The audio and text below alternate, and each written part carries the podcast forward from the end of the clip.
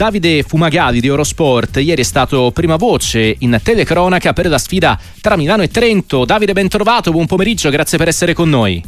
Ciao, buon pomeriggio a voi, grazie a voi per l'invito. Eh, ripartiamo dalla vittoria dell'Olimpia contro una Trento no, che non è al top da un punto di vista della propria condizione in stagione, però insomma c'erano, eh, c'erano tante pressioni, aveva tutto da perdere l'Olimpia ieri.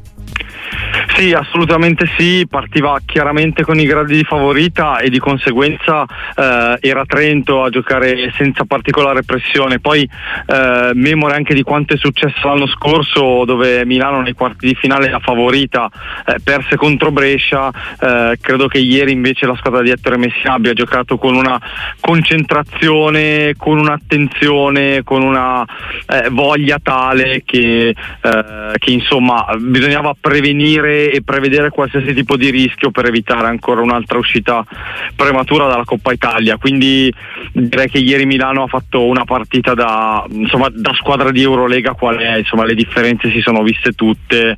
In più considerato che appunto come dicevi tu Trento non viene da un momento facile, da un momento brillante, ha vinto solo una delle ultime sette partite di campionato e quindi ieri la differenza è stata abissale.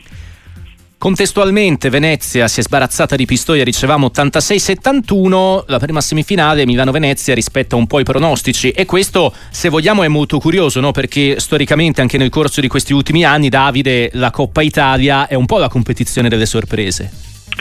Assolutamente sì, storicamente eh, la Coppa Italia ci ha abituato a, appunto, a ribaltare dei pronostici, abbiamo detto lo scorso anno, insomma Brescia che eh, da ottava eh, in graduatoria per presentarsi alla Coppa Italia poi vince il trofeo battendo Milano e poi anche la Virtus in finale, anche nel 2020 prima del, insomma, dell'esplosione della pandemia la stessa Venezia da testa di serie numero 8 aveva vinto la Coppa Italia a Pesaro, quindi insomma le sorprese non mancano, ieri però eh, di sorprese non ce ne sono state perché come appunto hai anticipato tu anche la Reyer seppur magari con un pochino più di fatica rispetto chiaramente a Milano però ha vinto eh, con merito e insomma abbast- in maniera abbastanza autoritaria su Pistoia.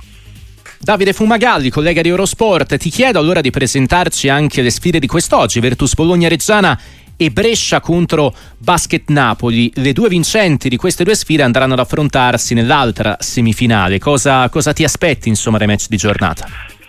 Allora si parte alle 18 con Virtus Bologna contro Reggio Emilia, anche qui sembra una partita pronostico abbastanza chiuso perché insomma la Virtus eh, possiamo fare lo stesso discorso fatto per Milano, squadra di Eurolega, roster lunghissimo, eh, grande fisicità eh, e in aggiunta io credo che la Virtus giochi questa Coppa Italia con innanzitutto la voglia di riscattare la sconfitta in finale dell'anno scorso e poi anche con la voglia di riportare una Coppa Italia che manca dal 2002 nella bacheca delle, delle nere, quindi insomma credo che giochino con, una, con, uno sprint in più da questo punto di vista, eh, considerando che Reggio non ha più Kevin Ervi, che è il giocatore che nello scontro diretto vinto al Palabigi dalla Reggiana, insomma non c'è più, quindi sarà un, un fattore importante. La seconda partita di oggi è quella tra Brescia, che è la detentrice del trofeo, e anche prima in classifica in campionato, che affronta Napoli.